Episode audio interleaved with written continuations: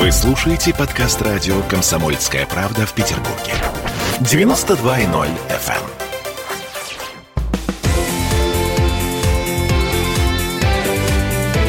Картина недели. Вновь возвращаемся в эфир. Напомню, что радио «Комсомольская правда» Санкт-Петербург, что мы обсуждаем с Александром Сергеевичем Записоцким итоги уходящей недели. Но не можем мы не вспомнить «Оскар». Точнее, так сказать, его останки я не могу по-другому сказать. Изменили стандарты и критерии э, подходе величайшей премии киноиндустрии. Итак, актерский состав и сюжет фильма. По меньшей мере должен быть один из исполнителей главных ролей или ролей второго плана. Он должен быть э, азиатом, афро- или латиноамериканцем. Ну, как-то так. Вот. По меньшей мере треть исполнителей ролей второго плана и массовки женщины – представители не белого населения. А еще ЛГБТ тоже приветствуется. Ну, или, если уж в крайнем случае, люди с особенностями физического и ментального развития. Ну и основная сюжетная линия фильма должна быть связана с одной из этих групп населения. То есть либо это э, расовая э, история, либо это ЛГБТ, либо это ментальные и физические нарушения. То есть шанс, например, у Тарантино получить Оскара как был нулевой, так, собственно говоря, э, остался. Позвольте мне на секунду забыть про то, что я профессор, и сказать, сказать нехорошими словами? Сказать э, по-простонародному. Да пошли они со своим Оскаром и дальше поставить многоточие. Александр Сергеевич, ну ведь Оскар это, это же величайшая премия. А вот она была величайшая была. премия. А начиная с завтрашнего дня, когда я буду видеть, что фильм лауреат Оскара такого-то года, вот сказать, с нынешнего так. времени. Я его не буду смотреть, и все. Просто. Аналогично. Я вам скажу, что в мире кино, конечно, есть своя градация определенная премий. Вот, например, Кан и Оскар, они отличаются. Разные фильмы их получают, их судят по разным э, критериям. Оскар – это понимаете, максимально приближена к шоу-бизнесу. Ну, Это, в общем-то, да. Конечно, премия шоу-бизнеса, выстроенная по американским критериям. Канский фестиваль, на котором я многократно бывал, я раз 7-8 на него ездил, тоже, э, так сказать, от шоу-бизнеса премия, но она э, дается как бы более по европейским критериям, как бы по культурнее это все. Там уже так сказать, комплекс э, духовно-нравственных проблем, он тоже учитывается. Есть куда как более серьезные премии. Это там Венецианский фестиваль, там, ну, надо на Берлинский Бер... посмотреть. Медведь. Да, вообще в да. мире 700 кинофестивалей. Причем значит, критики знают точно, что над кинофестивалями никогда не заходит солнце. Это да, но что сейчас будет? То есть я все, скажу, солнце зашло? А, я о чем говорю? Да нет, оно никогда не заходит. Потому что по всему миру 700 кинофестивалей от Аргентины до Выборга. И вот это очень любопытно. Я для себя выяснил, я с этой профессиональной средой общался. Кинокритики есть такие – которые вообще никогда не живут дома. Они всю жизнь, целый год, понимаете, 700 фестивалей. Это означает, что каждый день в мире открывается два кинофестиваля. Питаются на фуршетах да. кинофестивалей. А, они ездят с фестиваля на фестиваль, передают в свои редакции там информацию, в киножурналы. Вот есть такая, так сказать, очень сплоченная тусовка. Приходит зима, они едут в другое полушарие, в том полушарии зима, они едут еще куда-то. Другие фестивали примут большее значение. Я вам скажу, что мы являемся свидетелями распада очень молодой и очень важной для человечества американской культуры. Американская культура это великая культура, безусловно, в очень многих своих проявлениях. Это в первую очередь массовая культура. Но массовая культура, она тоже очень важна для развития человечества.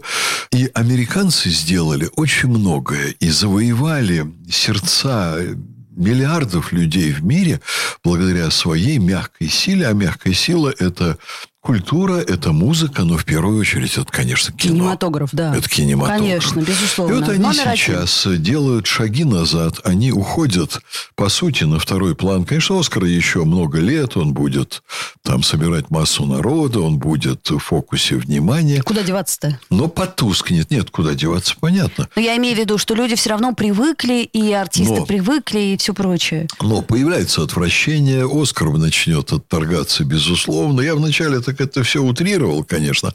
Но если вот на самом деле вот такой диктат имеет место, то надо говорить о том, что маразм стал пропитывать поры Голливуда. Вот. И это, конечно, для качества фильмов это катастрофа. Значит, ты должен взять не хорошего актера, а ты должен взять актера определенной ориентации. Как минимум, да. Вы знаете, еще тут интересно, что и к съемочной группе тоже очень-очень э, много требований. Причем ключевые творческие позиции. Например, художник по костюмам оператор, оператор, композитор, продюсер или режиссер тоже должны занимать женщины, представители не белого населения, либо ЛГБТ, ну или люди с особенностями ментального развития. Это говорит о дефективности сознания тех людей, кто принимал такое решение.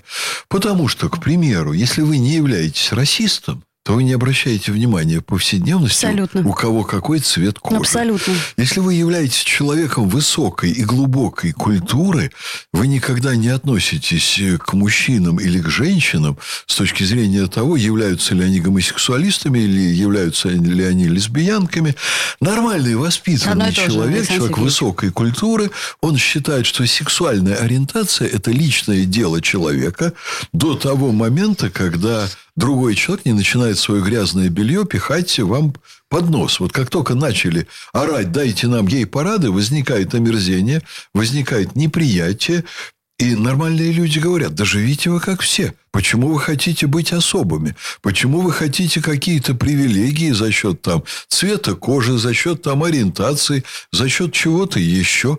Да постройте вы нормальное общество. Не российское, не ксенофобское, с нормальным отношением к людям вокруг. И живите вы в нормальном обществе. Вот сейчас американцы показали, что они создали глубоко дефективное, глубоко аморальное, глубоко больное общество, в котором вот, я никогда не стремился переехать в Соединенные Штаты, но я бы в таком обществе жить не хотел никогда и ни за какие материальные блага. Ну, логично. Даже сюжетная линия, еще раз напомню, должна быть связана с одной из этих групп населения. То есть творец не может выбирать, если он, конечно, хочет получить Оскар, а, ни тему, ни артистов, ни, черт побери, съемочную группу. А ведь в этом и заключается успех. Есть еще один шанс. Можно, например, тому же э, Тарантино или еще кому признаться. Ладно, черт с вами, я гомосексуалист можно я буду снимать, что хочу? Да, можно я сниму, что хочу. Шутки шутками, но вот когда-то я, когда приезжал в Соединенные Штаты, я многие страны видел, и лет 20 назад я был убежден, что Соединенные Штаты по образу жизни для меня страна номер два, потому что у них э, созданы очень хорошие условия для э, того, чтобы вот в их жизнь входили люди из других культур. Это правда, да. Я себе говорил, я никогда не покину родину, но мне страшно нравится, как у них все это организовано для иностранцев. Когда я сейчас приезжаю в Соединенные Соединенные Штаты, я вижу страну, которая охвачена глубоким гниением, экономическим, культурным, идеологическим, социальным. Я вижу гибнущую цивилизацию, великую гибнущую цивилизацию, к огромному сожалению. Оскар как лакмусовая бумажка этой цивилизации, ну, к сожалению, остается только снять шляпу и сказать, жаль, что так вышло. Александр Сергеевич Записоцкий и Ольга Маркина мы обсудили, на наш взгляд, самые важные события уходящей недели. До встречи. Картина недели.